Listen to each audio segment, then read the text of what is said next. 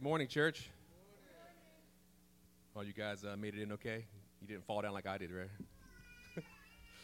So we got some great worship for you today. You know, hope you guys had a great week in God. You know, we're gonna you might hear a little U2 today. So don't worry, we're not trying to channel our inner rock gods up here. You know, there's no such thing as Christian music, just Christian lyrics. So gonna open up today with a little opening prayer. So Nicole, just lead us in. If you guys want to stand. Heavenly Father, I just thank you for this amazing opportunity that we get to worship you and just to give our hearts over to you and surrender our lives over to your presence, Lord God. I thank you that everyone made it here safely. I pray for all those that are still on their way, and I just pray that you would just leave your presence here with us today and fall heavily on this place. In Jesus' name I pray, amen.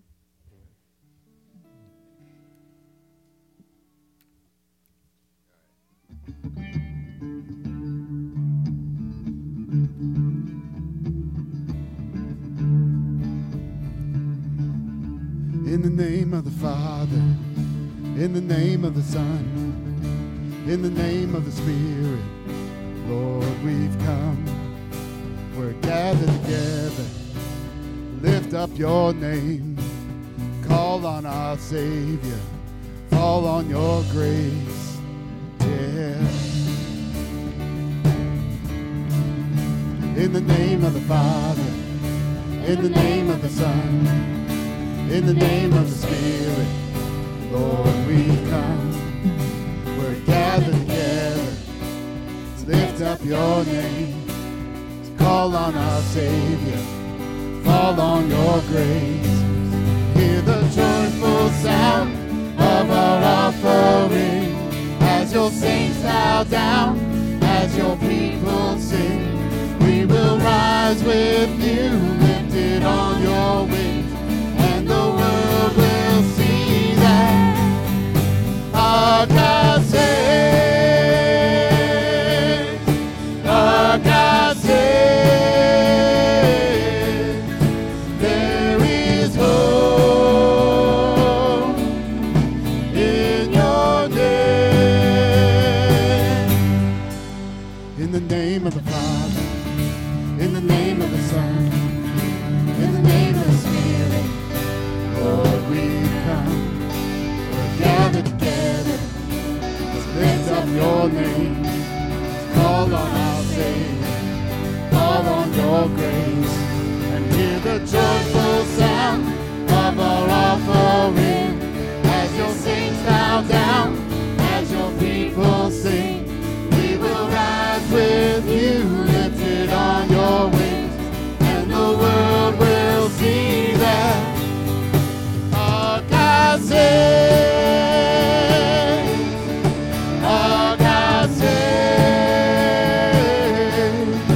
there is hope in your name.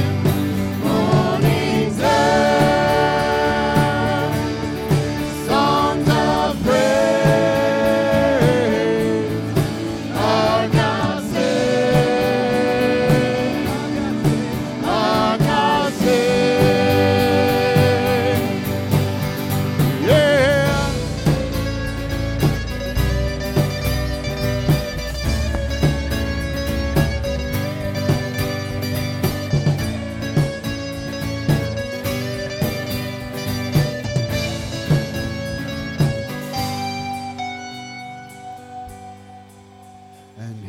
Joyful sound of our offering, as your saints bow down, as your people sing, we will rise with you, lifted on your wings, and the world will see that.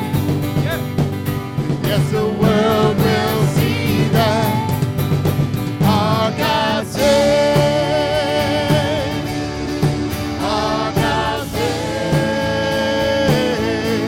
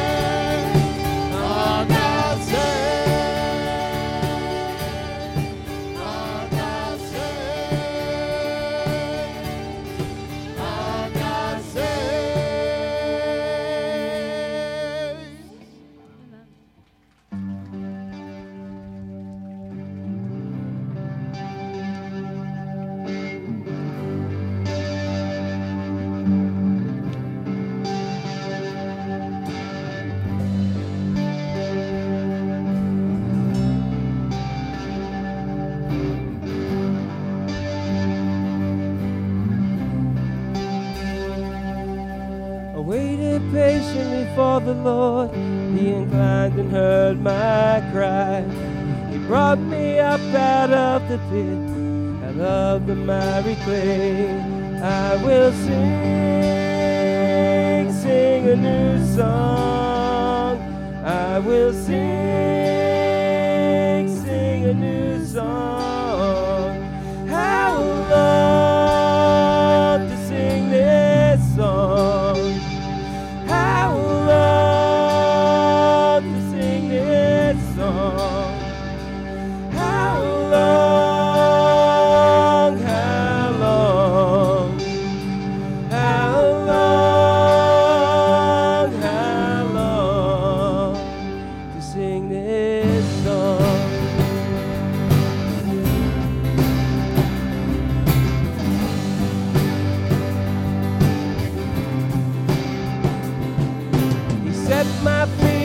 A rock made my footsteps firm. Many will see and fear. I will sing, sing a new song. I will sing, sing a new song. How love to sing this song. How love. My footsteps firm. Many will see and fear. I will sing, sing a new song. I will sing, sing a new song. I will sing, sing a new song. I will sing, sing a new song.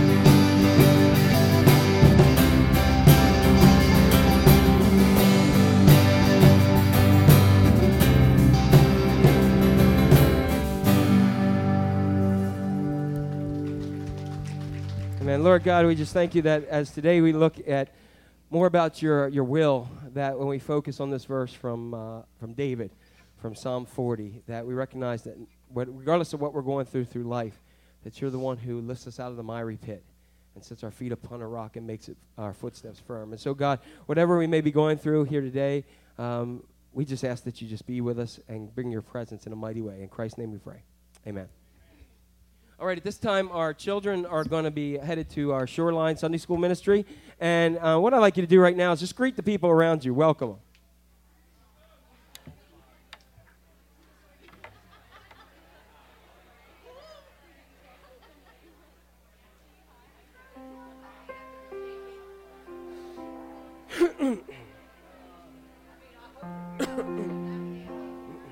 Welcome, welcome, welcome. How you doing, baby? How are you? Good. Get those things out. I know, it's the weather. All right, good to see everybody here today. Those of you who are here, I know we have an increased online presence today due to some people who were heading out. I know there wasn't tons of good food out there today. I don't know if there's any out there, but Chris had let me know that it was very icy and she was sliding all over the place. So she decided to stay home, and I believe she's watching us online, so welcome, welcome, welcome. But you guys are the are the few, the proud today, but we're glad that we're here, for where two or three are gathered, so is the Lord. Amen? Amen. All right, so we're going to worship the Lord with our increased presence online, and we hope that it's a blessing to you today. If you're visiting with us, welcome. We don't believe that you're here by mistake. We believe God brought you here today, and hopefully you received a card when you came in, our connection card. If you'll fill that out, to just take that to the back here, right through this area here, we'll go ahead and have you. We have a small gift for you, thanking you for being part of our worship today, and we hope that you really connect to the Lord and have a great time today. Couple of things that I want to look at. I'm going to come back to one. Again, our men's group is continually meeting on Sunday nights. It's a very good time. I think we had roughly 14, 15 people this last week. You can plug right in. It's a great connection to go ahead and just grow together as men. Year-end letters are also available if you gave and you need those for your taxes, etc. They're back here. And there's also some information if you need to connect with our treasurer about that. Dining for Women is slated for February 18th. And today, Parish Foundation, I believe they're all set. Can you use any more help? Or everybody's welcome. If you don't know where the Parish Foundation is, it's next to and you guys will know this, the Pretzel Factory in Elkton. Everybody knows where the Pretzel Factory is. So, but it's a great time for connection and outreach to the homeless community and those in need. Next Sunday, Havens Helping Hands. We'll have a meeting after church, January 25th. And then emergency packs for the homeless. If you're watching online and say, what do they need, go ahead and click there. There is a list of things that you can add there, and also contact for Donna Wigum. And also, you can keep bringing those in. We're praying to collect about 40, and hopefully, as with everything else we've done, we'll really exceed that connection. And emergency rotating shelter starts next Sunday. So sign-ups, where are they? Okay, so sign-ups will begin next Sunday. I believe it's the 23rd of February or something. The insert has that. It has a big blue hand on it. And then also we have that information linked about the rotating shelter online if you'd like to participate. You don't have to be a member of the church. You just have to want to connect. And if you know somebody who wants to do that and connect, fine. We'd love to have you go ahead and make that connection. And also, recognizing that in the last several weeks, we've had some, and over the last few months, we've had some other people come in to the church. Next Sunday after church, we're going to have our donuts, our coffee and donuts right after church to go ahead and connect. If you want to know about Haven, where we're headed, where we've been, where we're going, very briefly connect and see where you can connect in ministry. By all means, please plan to come and connect to that. And our class 201 for new members, if you're interested in that, please sign up for that. And that will be on the 1st of February. So lots of things going on, right? Okay, so we want to reconnect. We have some praise. Praise for Debbie Chadwick. She only has to be away 1 week, so we'll be here for the rotating shelter. Praise God. There we go. Otherwise, there would have been weeping and gnashing all the way to Alabama, because I know you guys have been, the power team with that over the last couple years, and we're thankful for that. Jennifer Legullo. Jennifer's here. We want to pray for Jim, her husband Jim, and the whole family. His father went home to be with the Lord, was it Wednesday? Thursday morning. And he had been suffering from some brain tumors and cancer.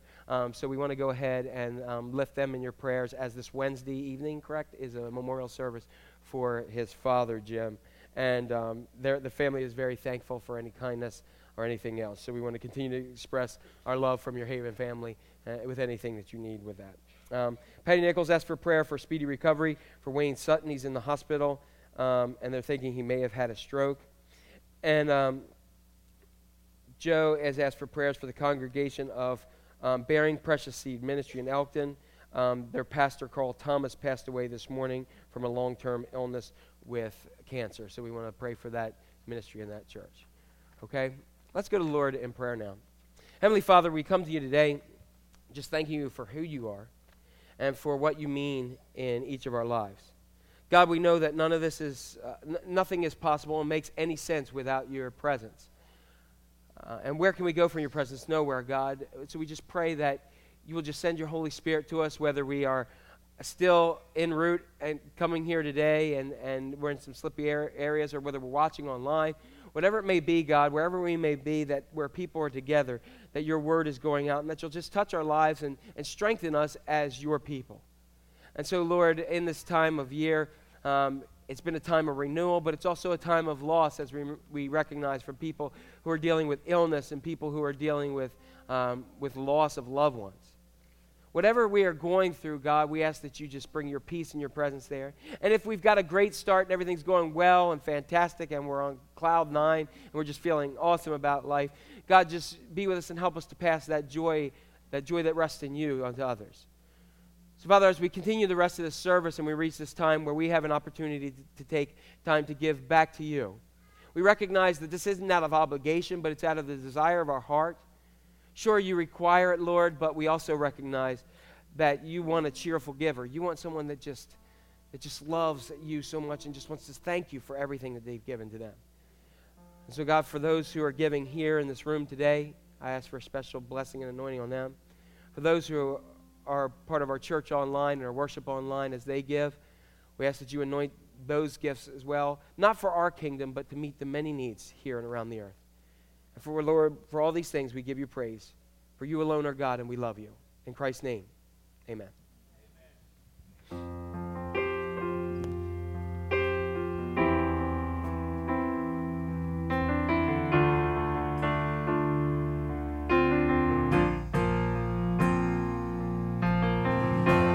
Jesus, lover of my soul, Jesus, no,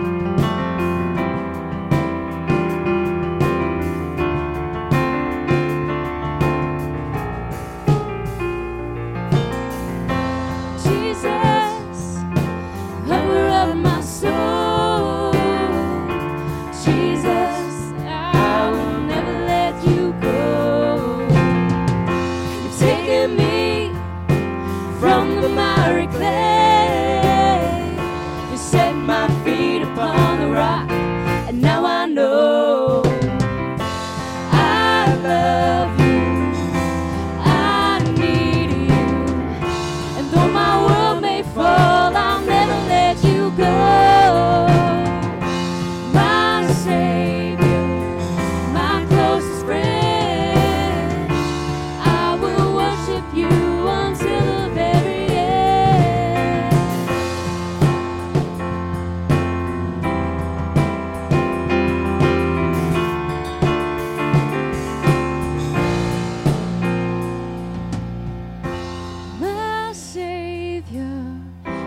closest friend,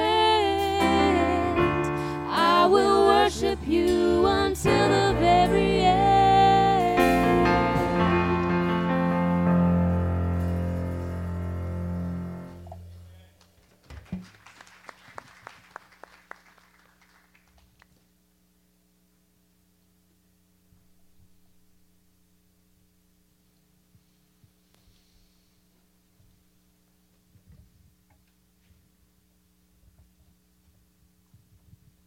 morning.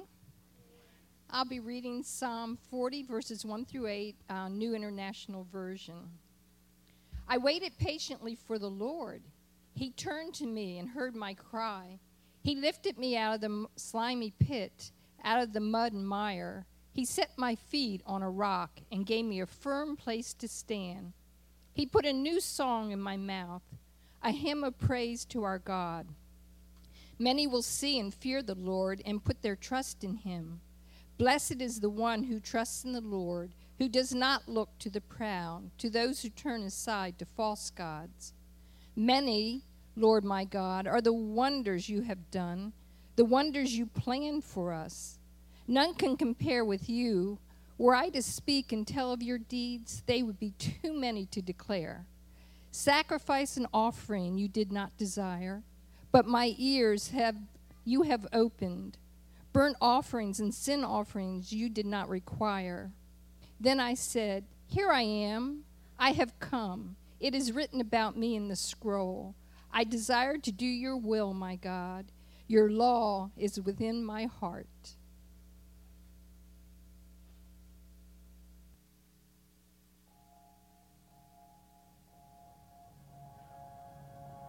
We've always perceived ourselves as people of freedom. Freedom of equality, of human decency, of the right to live without fear. These freedoms have been given to us by many who sacrificed greatly. And somehow, we've believed that the war has been won, that we have arrived. But if we open our eyes, we can see that the dream has not yet been fully realized, that there are still battles to fight, still inequalities present, still souls suffering, that our faith demands more than awareness, and that no generation is exempt from these battles.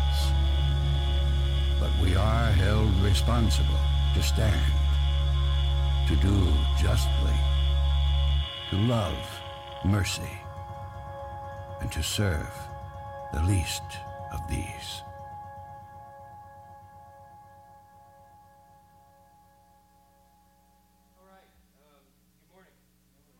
Hi, it's one of the things I just wanted to recognize. I wanted to use that as just a quick recognition because many of us look about being off, being out of school or other kinds of things tomorrow, but we don't want to forget the contributions of why we're off for Martin Luther King and his commitment to fighting injustice and rooted in his love for the Lord.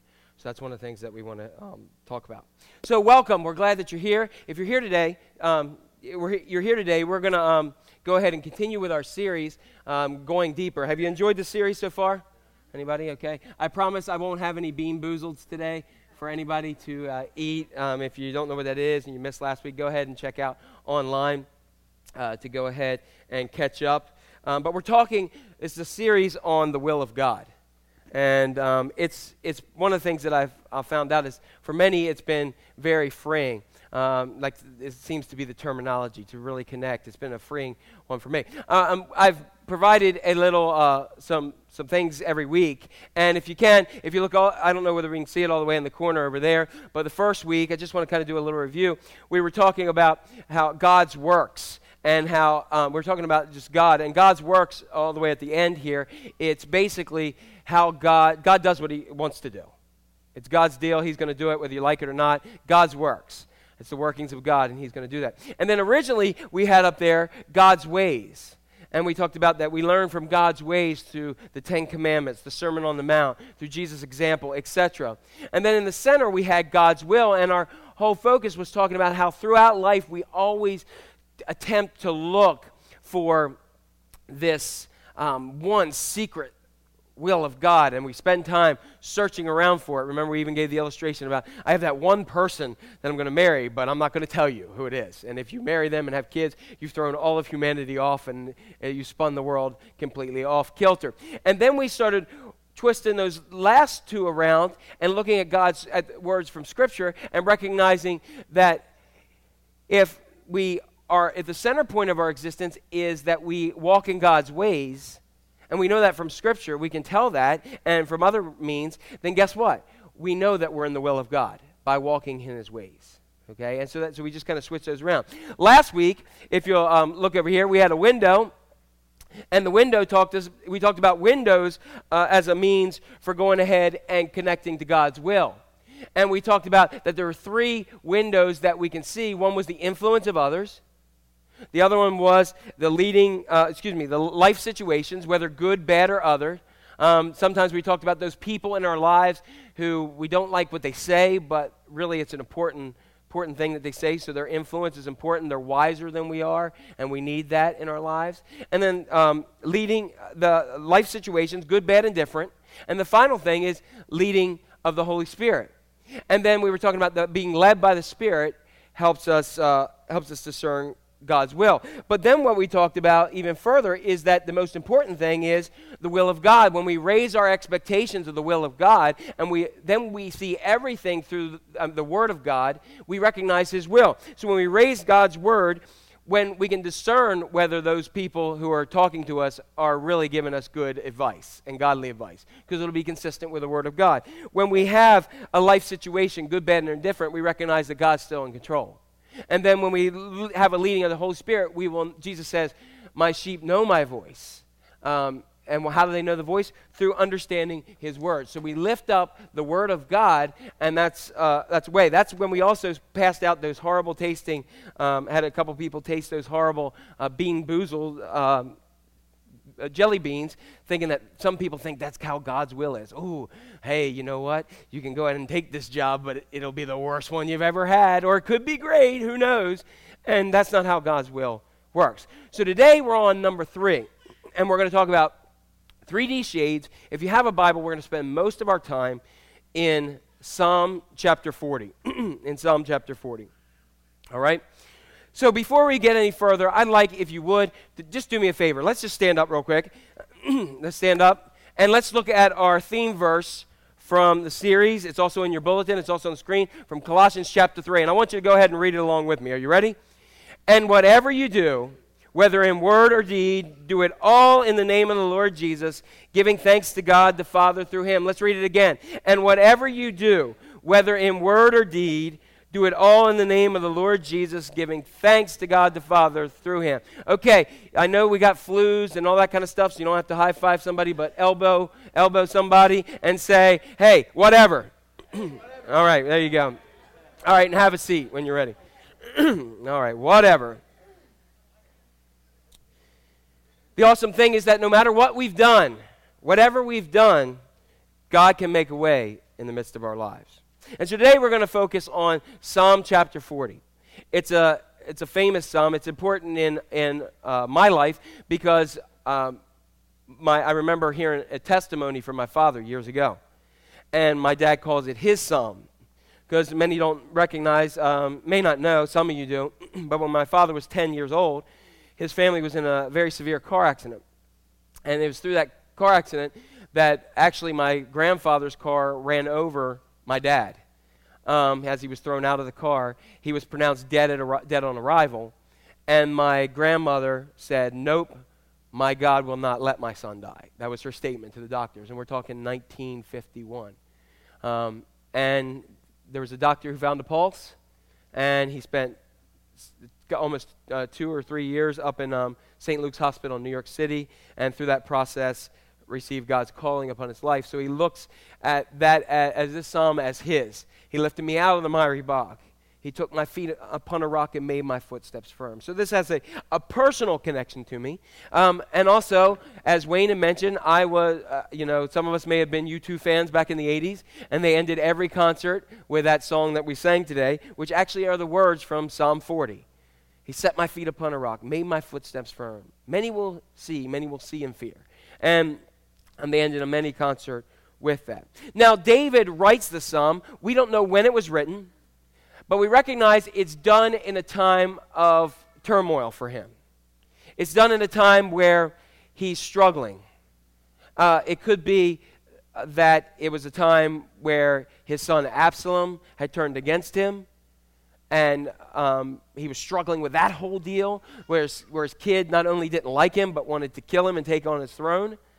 It could have been something different, where it could have been right after the whole Bathsheba incident, where she sent his husband to the front lines to die and was convicted by Nathan of this, and all of a sudden his life is falling apart. We don't know exactly what it is, But we know that God has been moving dramatically in his life, and at this point, he's feeling sucked down in some kind of situation. And some of you may be able to relate to that. So we look at these first few verses that was read for us today. I waited patiently for the Lord. He turned to me and heard my cry. And you know, when you're crying, it's usually not a happy moment. Now, some of us do cry when it's happy. I know some of you do that. But in most cases, this type of crying, he's showing that he's struggling. And it says, he lifted me out of the slimy pit, out of the mud and the mire. He set my feet upon a rock and gave me a firm place to stand. He put a new song in my mouth, a hymn of praise to our God. Many will see and fear the Lord and put their trust in him. Blessed is the one who puts their trust in the Lord, who does not look to the proud, to those who turn aside to false gods. Many, Lord God, are your wonders you have done, the things you have planned for us. No one can compare with you. Were I to speak of your deeds, they would be too numerous to declare. So that's the setup part here. What I want to do is spend the rest of our time today talking about God's will based off of the next three verses, 6, 7, and 8. Verse 6, sacrifice and offering you do not desire, but my ears you have opened. Burnt offerings and sin offerings you do not require. Then I said, here I am, I have come. It is written about me in the scroll. Now, there's been one translation. If you're looking at the King James translation, it says, "You have pierced my ears." It is not God saying that He's a great jeweler in the sky, but it's talking about that I've gotten something through to your ears. Have you ever had somebody just say something and it hits you and it goes right through your ear, right to your brain, and you're like, "Whoa, I've got to change something," or "Oh my gosh, what, really? I didn't recognize it." So whatever's going on here, we have David saying that you don't want all the fluff, but what you want is something to get to me. So the first thing that we're going to look at today is this. We're going to look at the term discover. I want you to write down discover. Discover. Discover the will of God. Yes, Chris, thank you. Discovering the will of God. When he says, open my ears. You want to open my ears, or you want to pierce my ears. What God is saying is, I don't want just the fluff. I don't want just the membership. I don't want just the kind of gradual check off a box. Well, I'm not Muslim. I'm not Jewish, so I might as well check off Christian. That's not what God wants. God wants a deep personal relationship. He wants to speak to you and hear what you have to say, and He's speaking in your ear. Then He says, here I am, I have come. It is written about me in the scroll. Now, what is David talking about here? David is recognizing a prophecy from Deuteronomy. It's in Deuteronomy chapter 17. That is a prophecy about Israel's king. And what this prophecy about Israel's king is that there's going to be a good and godly king who's going to serve. David is sitting here in the midst of his miry bog, in the midst of that situation. He's recognizing the goodness of God, and all of a sudden, he discovers a couple things. Number one, he discovers the will of God and that there is a part of it that he plays in it. That's one of the first things that we need to do when we talk about the will of God. We've talked about how to see it, how to experience it a little bit, but what God wants us to do is discover. Say with me, discover. Discover his will and the fact that I play a part in God's will. I don't have to. God didn't have to include me. But he did, and he wants me to be connected into that. And I'm going to say something. One of the saddest statements I'm ever going to say is this. Most people, and most of us, let's say, spend most of our lives or all of our lives never reaching the discovery point of the will of God for their lives. They don't locate, wow, God's will, and I have a part to play into it. They never take time to figure it out. They've never had that pierced ear moment in their life. They live life clouded and confused. And so what I was trying to think about is I was thinking about some illustrations here today. I'm going to move this back just a little bit. But you see right here, what I have here is I was trying to think about things in life that are the most confusing. And has anybody ever tried to paint a room? Who's ever had the task of picking out a color? You know, you look and you've got all kinds of colors to pick from. And sometimes you go here and you go, let me see. I want to paint the room green. and I can paint it crystal gem, argon green, green gloss, or maybe I want to make it look like the Eagles, but I won't make it a game room because they always lose. It's teal zeal, right? No, not that. Let me see. Let's look over here. Oh, here's some other ones. I can do spruce or deep ocean or bluegrass. Oh, forget it. Let's do orange because there's just orange is an easy color. No, there's frosty melon. There's Arizona sunset. There's orange poppy. We can do, there's another orange poppy that looks different than the other one. We've got gingerbread. I think of the gingerbread man all the time. If I did that, really russet. I think of potato chips. I'm confused. There are so many decisions when it comes to painting. You ever go through the stores and find those hardware stores and pick? I mean, you can pick a billion different things. And, you know, I used to always joke with Melissa because I'd say she picks different shades of brown. I said, it's all brown. She said, no, it's beige or it's coffee. No, it's brown, but there's some. Why do they give all these different names? And I'd love to have the job to pick out names. I mean, wouldn't you like to be the one that came up with toasted almond? Or the one hitching post? Who says, I think we'll name that hitching post. And you go, I don't get it. But there's so many. Oh, and here you go. They named this one after the Spice Girls, Ginger Spice. So it's a wild range of things. I never realized how many colors they were. And if you get just a little bit of shade off or it's mixed wrong, look out. It looks completely different.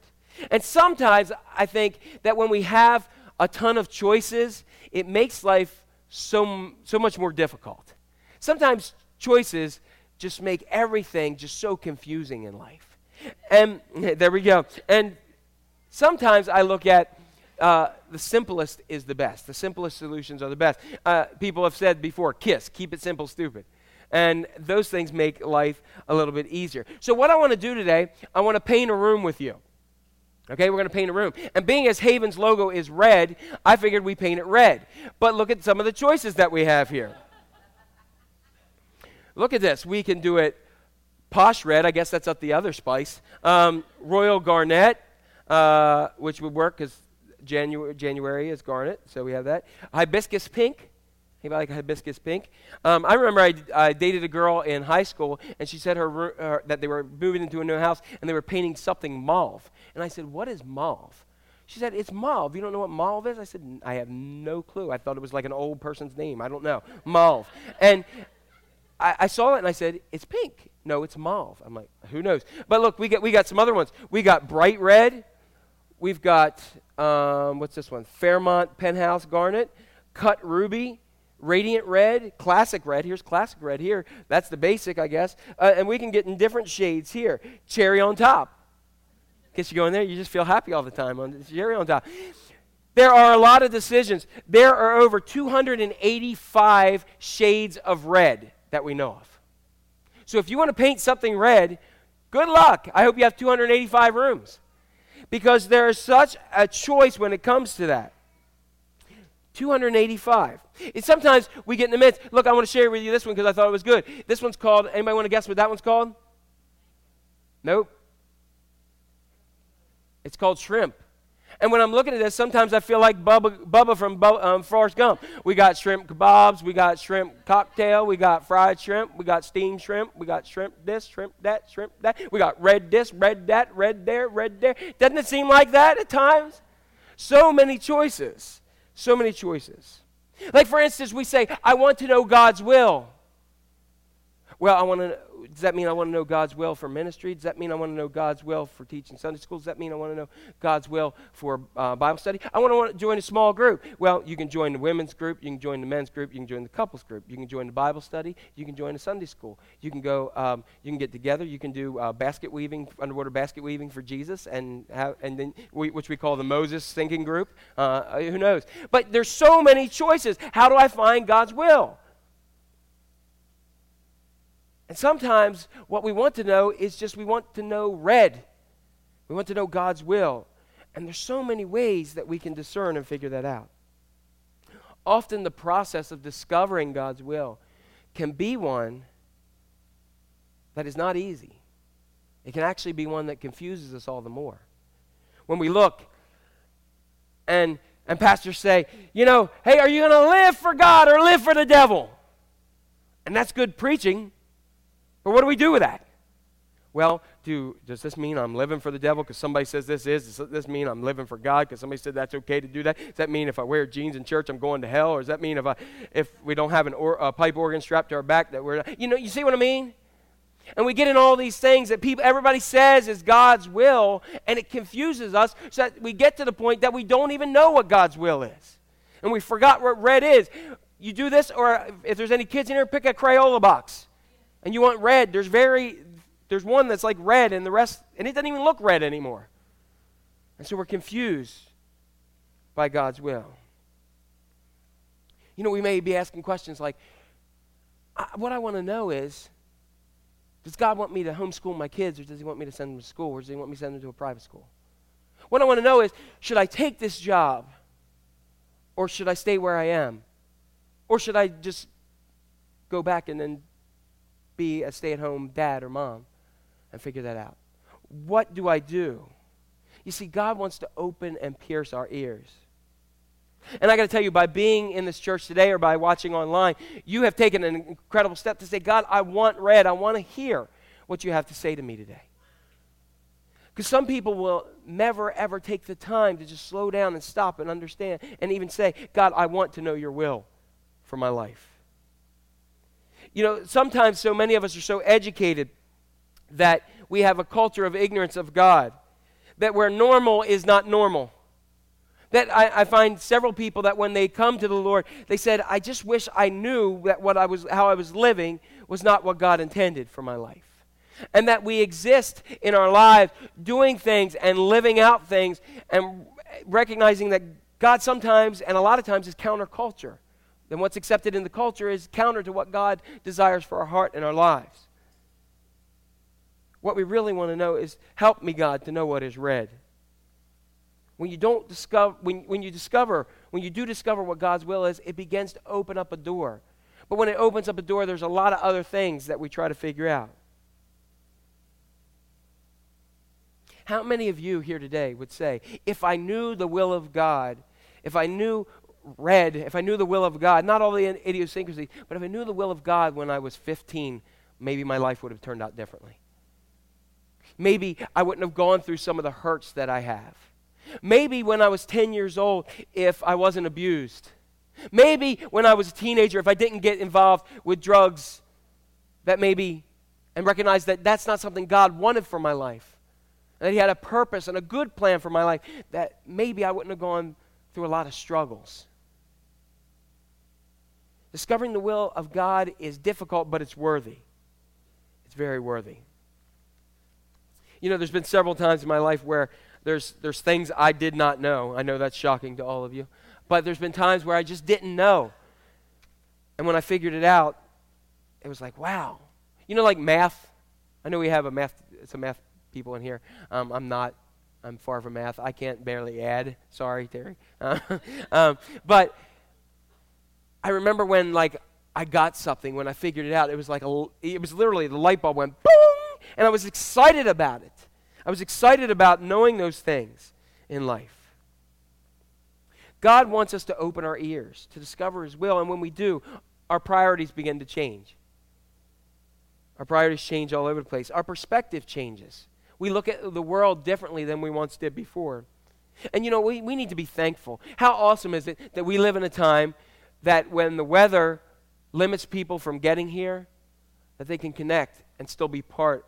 It's not the same, but still can be part of that. We live in a time that anytime during the week, anytime on a phone, we can pull out the complete Word of God, plus all kinds of commentaries and other types of things. We live in that time that used to fill in rooms and libraries. We have at the power of our hands or a click of a mouse. It's an amazing time to live where we can discern and hear the will of God for our lives. But I want to tell you that, I want to give you a warning here, that after we discover the will of God here, there's something else that needs to happen. We need to do the will of God. I'm glad somebody's awake. Anybody else awake? Yeah. All right, there we go. Because when we discover the will of God, that's great. I've discovered the will of God. But if I don't do anything with it, I'm in trouble. If anybody, there was a lot of people over the last couple of weeks playing Mega Millions and Powerball. Now imagine if you won. You went, yes, I won! And you did nothing with it. Number one, somebody would want to take it from you to do something with it. If you never did anything with it, did you really win? Don't you have to fill it out. You have to take it to the place. You can hold on to that ticket, but unless you do something and work through the process, you never, ever win. And it's the same with God, with the will of God. You have to do something with the will of God. There, you know, so many times we are stuck in the reds of life. Which one should I do? Which one? I've discovered red, but now that I've got this, I don't do anything with it. Not at all. You know, many of us may have all these books and teachings and knowledge and experience and been through all kinds of studies and all kinds of things. And we do nothing with it. It's like many of our basements where we stack paint can upon paint can upon paint can. If I bought all those reds but never did anything with it, then guess what? It makes no difference or change. The power in the will of God is the same thing as paint. Unless I do something with it, nothing changes. My room can look the same regardless if I buy 100 gallons of paint until I open up the lid, open up the can. Somebody say open up the can. Open up the can, dip it in, and start to do something with it. And that's what God wants us to do. He wants us to do something with it. That explains why people can come to church year after year after year and hear good teaching about all kinds of things, can hear about how to have a godly marriage, and their marriage still stinks. Because they've heard and they've done nothing about it. And that's why all these other kinds of things are happening. Paint is fine, but unless it's used, nothing happens. We can stack paint cans up throughout our entire houses, and nothing ever changes unless we use it. I want you to tell somebody, open up a can. Open up a can again. You know, it is possible to understand stuff about the Bible. Over my years, I have met many people who are extremely knowledgeable about the Bible. They say, you know, oh, it's so amazing. It's absolutely amazing that God is speaking about love. Oh, it just touched my heart. Shut up! I'm trying to read this thing about God's love. And you know, God is so amazing in his love. You know, he says, but his love leads, what he says about forgiveness is awesome. He is so incredible about his forgiving nature, that his forgiving nature, he did it on a cross. Who's calling? Tell him to stick it. Do you know what they did to me? You know what they said about me the other day? Forget it. I'm done with that person in my life. And you know, God's forgiveness is so amazing for me. I love it.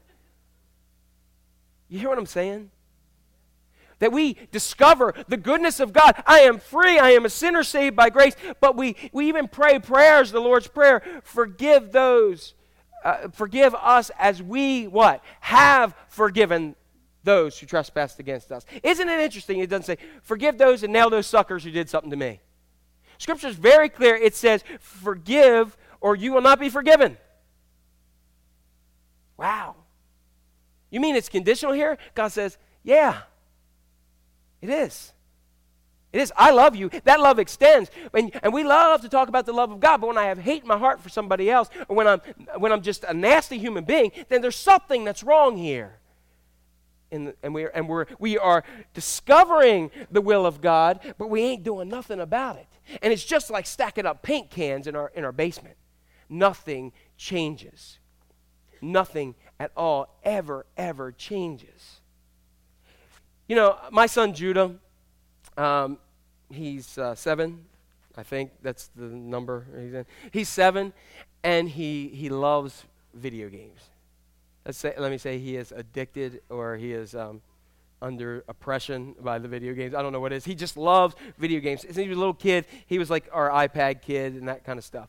And he loves video games. So actually, I think it was yesterday, we're riding around, and what he'll do at times, like he likes this game called Minecraft a lot, and now it's Skylanders, and I mean, anybody know what I'm talking about? If not, you're as old as me. And so he loves playing these games. Minecraft is like Legos on a computer, basically. And so he likes these games, but I will hear these people talking, and I'm like, what are you doing? He's like, I'm watching a video of somebody play Skylanders. I said, oh, well, let me tell you about some really cool games. And so I started, and he knew about one. He loves Super Mario Brothers. But I started to really talk to him about the video games that God plays, you know, like Super Mario Brothers, Tecmo Bowl. Does that, anybody play who played Tecmo Bowl in here? All right, good. All right, hey, we're together. What about Legend of Zelda? All right, Legend of Zelda. Mike Tyson's Punch-Out. All right, you guys remember them? You remember Glass Joe? Okay, just checking. And but one of the games that I really loved was, Ninja Gaiden? No, I didn't like that. Was Contra. Yeah. Did anybody play Contra? What was it? Up, down, left, right. Yes, there you go. And you know what? When you did that, what happened? Does anybody know? Yeah, you got tons of lives, free lives, and it would come on, and it would go, dun, dun, boom, you go, yeah, I got it. Or if you didn't get it, you're, crap, I'm turning it off again. Yeah, you know, until you got it. And then you just play, and it was awesome. Contra was the game. And so I said, hey, Judah, let me show you this really cool game called Contra. And I still have the game and my old NES. Yeah, and it still works. You got to kind of blow it and push it. Remember this? And barely shove it in and push it down, and then we come on. And so what I did, I got on YouTube and showed him somebody playing Contra. Now think about this. Video games are spectators' deal. Anyway, you aren't accomplishing anything. You think you are, but you're vicariously playing through these little computerized people. Now I am watching someone else play a video game. So I am watching someone do something that they're watching something else. You know, it kind of feels like a little bit guilty there of waste of time. You know what I mean? But you guys won't judge me, am I right? And you know what? We laugh about that, but guess what? Many of us approach our relationship with God and our church faith like that. We watch other people do the will of God in our lives. We come to church and we study the Bible and we see patience and we highlight patience. But when it comes time to having patience, we have none. We talk about peace and we tell people, shut your mouth. I'm trying to get some quiet. Is this ringing to anybody today? Anybody awake? You know, we can look through all these cards. We can toss them out all over the place and say, you know what? Why don't you forgive your brother from what he said 3 months ago? Many of us are so educated way above our obedience. You notice I said us, that we know so much about God, but we don't obey what the Lord says. You know, if I prepare a sermon and nothing changes in my life as I'm preparing it, and nothing changes in your life when you receive it, what good does it have to do? You know, I'm glad that a lot of people told me they liked the window illustration. But if you watch the window illustration and you didn't pick up your Bible all week, something's missing. You may have discovered the will of God, but you've done nothing. And I don't care whether you like the window or not. What I care is that you begin to love the Word of God and apply it to the rest of your life. And you know what? We live in a time where it's easy. It is so easy. You can set up a reminder and it tells you. It will get nasty with you. I told you, come and do this now. And so we need to have God's will not only be discovered, but to be doers of the word. Scripture says don't only be hearers of the word, but be doers of the word of God. We need to open up a can. 1 ounce of practical application is worth thousands of gallons of theory. Some people may say, you know, I went to Haven and it wasn't very deep.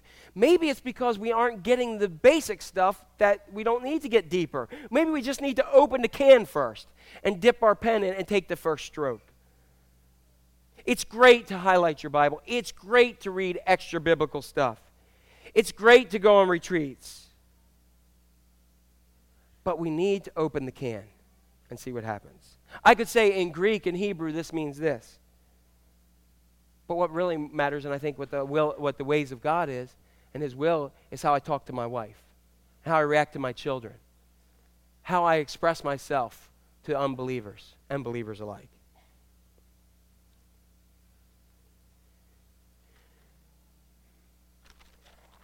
All right, so there we are. Henry Nouwen, you have a great quote by Henry Nouwen, who's going on to be with the Lord. But listen to what he says here.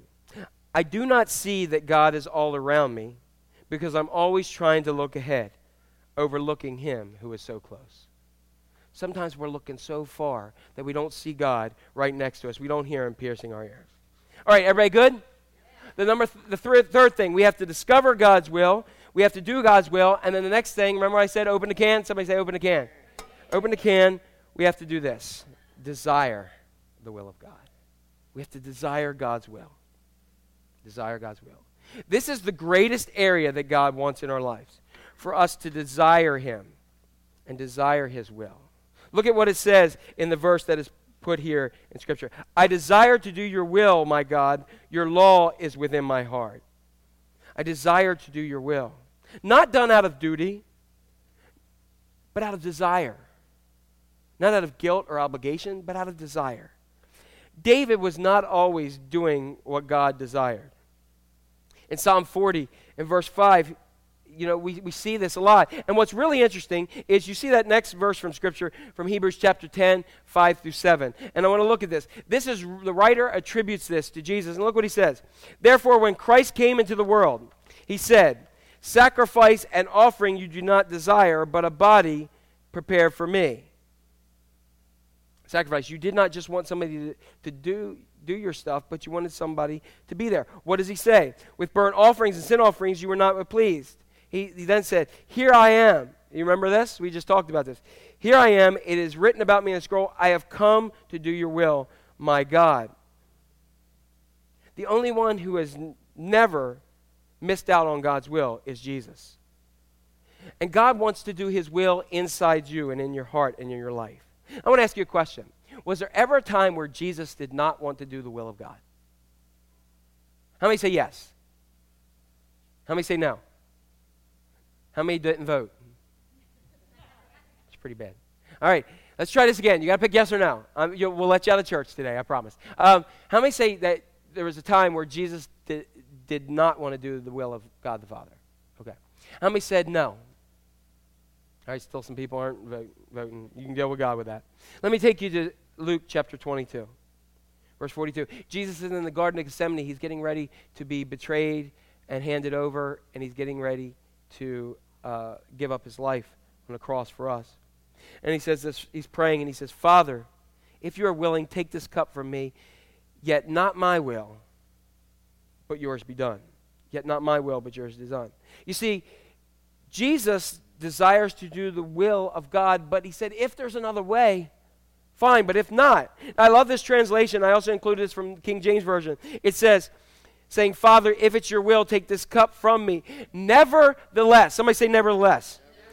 Not my will, but yours be done. And when we look at that, remember a couple weeks ago, I talked about nevertheless. Nevertheless is that transitional statement. Here's what I desire. Here's what I want in my life. But what I truly desire is your will.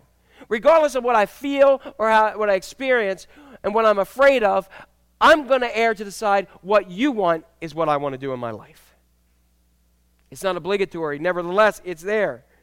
So, think about it. Think about if I came home. And I don't think God wants us to live in a matter of, the Christian life. I really would like to rob people, but, nevertheless, God. He don't want to be torturous. He don't want me coming home and seeing my wife and she's there, and I say, she goes, how was your day? I said, well, I saw some hot ladies today, and I wanted to commit adultery, but nevertheless, God doesn't want it that way. I don't think that's what God wants for us, to go through this torturous aspect of life. He wants our desire to be his desire. He wants it to be something joyous to us. That when I'm doing something, I'm not doing out of, oh, well, God said it. And it may start that way. It very well may be. But he wants me to say, I'm going to be excited about it because it's for you, God. I want your will to be done in my life. God's will is for us to conform into the likeness of his son, Jesus. Over time, God moves us from duty to desire. We're here today to worship. I hope you're not here out of duty. I hope you're here out of desire to connect to God some way, because that's what he wants you. maybe he lifted you out of the miry pit. He set your feet up on a rock and he gave you a firm footing. You know, I don't need those people without the Word of God to lead me. My life situations can drag me down, but if I have God and I have a desire to serve Him, it's going to be all right. So let's look at this again. First thing God wants me to do is discover His will for my life. Next, He wants me to do His will. But ultimately, what He wants to do is bring His will as a desire of my heart, first and foremost. That's what He wants. You know, desire is a hard thing, because when I'm in my driest times of life, when it's the times where I don't feel like picking up a Bible, that's the time God speaks to me the most. When I don't feel like coming to Bible study or church, those are the times that God speaks to me the most. When I've done Bible studies, I always say, if you don't feel like coming, make sure you come, because that's when God's got the biggest blessing for you. You know why? Because remember, as we talked about last week, the top two things that help us also hurt us. We may not want to come to worship because guess what? The influence of others was a negative influence, or a life situation is difficult. God wants to fulfill His desires. David has an ingredient for this.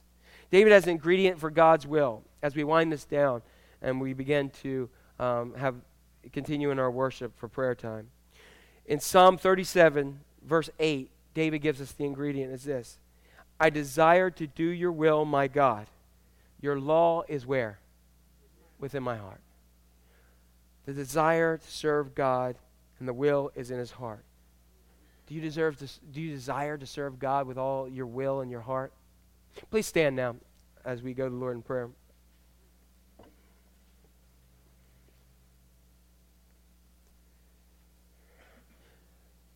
Lord God, we know that You want to fulfill Your desire, and that's for us to desire more of You. Not just in discovery, not just in, wow, light bulb, God does love me. But that we do it, that we say, God, I want to love others as You have loved me. I want to forgive others. I want to experience You more than I ever could have before by doing what You say. And we don't want to go ahead and have this obligatory response to serving You. We want to go ahead and have it be the true desire of our hearts. As we mentioned with St. Augustine, that love God and do whatever You please, that whatever we please in life will be Your will, God. And God, right now I want to pray for people who right now are feeling a desire in their lives, that they may have had a discovery moment that said, wow, You mean there's certain things and things that God doesn't want me to do so that I can go ahead and live a strong life with Him. There's certain attitudes, there's certain feelings, there's certain expressions that God doesn't want me to share. Even though if I feel I'm justified, You mean He wants me to seek forgiveness and love and connection and bring unity among all things? And that moment right now, God is piercing your ear. But more importantly, that now it's in your ear, it's not only in your mind and not only in your hands and feet, but now it's becoming the desire of your heart. The desire of your heart is to mend all fences everywhere. The desire of your heart is to love the unlovable. The desire of your heart is to do the will of your Father in heaven. And God, I want to pray for those who right now are experiencing struggle with the old desires of the flesh, the old desires of experience and influence of others, the old desires of life situations that Satan wants to use for bad. That, Lord God, You're going to use them, and You're going to take them and say, I'm lifting You out of the miry bog, and I'm setting your feet upon a rock, and I'm making those footsteps firm. And God, as those footprints are firm, and as they're strong, that right now they begin to open their hearts and their lives to You. Where there's pain and struggle, they begin to have the desire and the joy of the Lord come into their lives. There's those here today, God, that have no clue who You are. There are those watching online who may be strolling through the room, who are kind of listening from a kitchen while somebody else is watching in the dining room or the family room. And they're acting like they're not listening, but right as we speak, God, Your will is reaching their ears. You're piercing their ears. And You're calling them to make the first step to do something. That's to respond from the invitation that You have, where they recognize, I've been all around and I'm still not fulfilled. I'm hurt. I'm broken. And I need somebody. I need a Savior. And you're it. So God, come in my life, Jesus, and be new. And let us celebrate and let you become the desire of their hearts. Regardless of what goes on the rest of the time in this room or what goes on in living rooms and places everywhere, God, I'm just going to lift up a prayer. We're going to go into this song, and then there's going to be people up front to pray. And so, for everybody who is here today, if you just want more, if you need to discover more of the will of God in your life, just kind of raise your hand. Just lift it up and say, I need the discovery of your will in life. I see them. God, just be with them and give them clear direction. If you've discovered it, but you just need to do it more. You just need to do it a lot more. That you know, but you just need to love more. You need to forgive more. You need to be present more. Whatever it may be that you just need to do it, just raise your hand up. Say, God, I need to do your will, Lord. There we go. God, just give them avenues and areas to go ahead and do the will that you called them to do. And ultimately, I know the whole room could lift up their hands. And even if you're watching online, do the same thing. If you desire more than anything to desire the will of God, just lift your hand up and say, oh, God, just let me desire more of you. Go to the depths of my heart and bring about your will. Lord God, do that right now through the power of your Holy Spirit. Amen.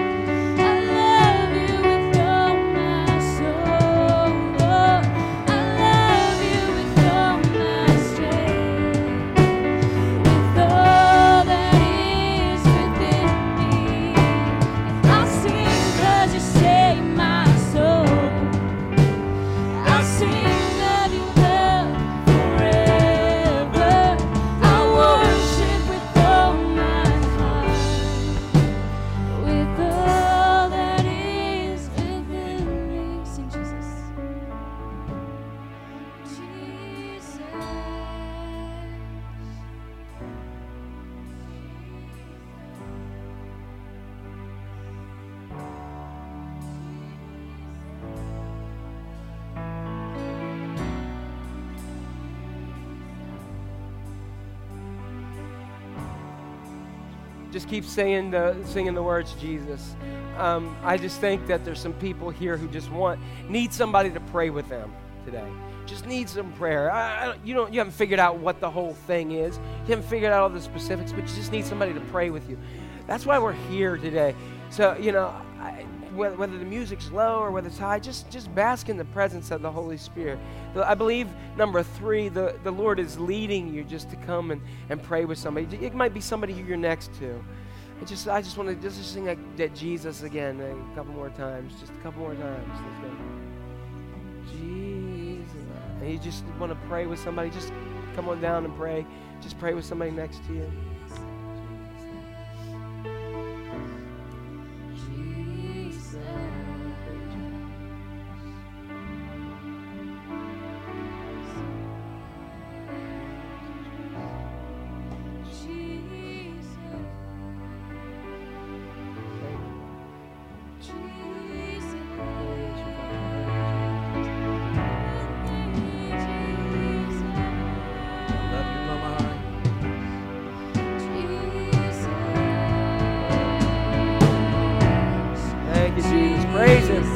Just worship the Lord wherever you are right now. Just worship Him. Praise His name.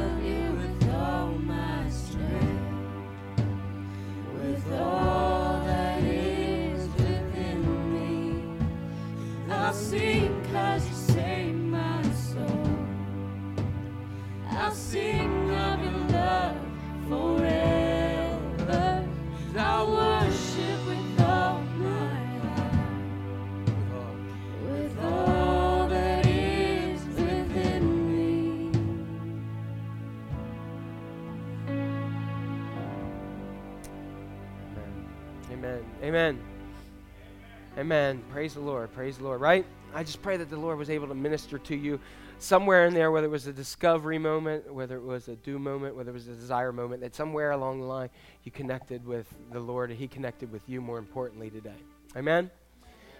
All right, so we've got next week it's going to be a little bit different. We're going to do a little different things, but next week we're going to talk about will at work. Okay, we're talking about will at work. It almost was will at work, but it's kind of will it work. Okay, and we're going to talk about that next week. And it's going to be very different than normal service, but we're going to still connect to the Lord and see what He has for us. I pray that you all have a safe week in the name of the Lord Jesus Christ, and that you'll connect with His Holy Spirit, be led through this week. As I know, I could say it's going to be a crazy week, but every week's a crazy week. But go with the power of the Lord Jesus Christ in His name. Amen? Amen. All right, great job.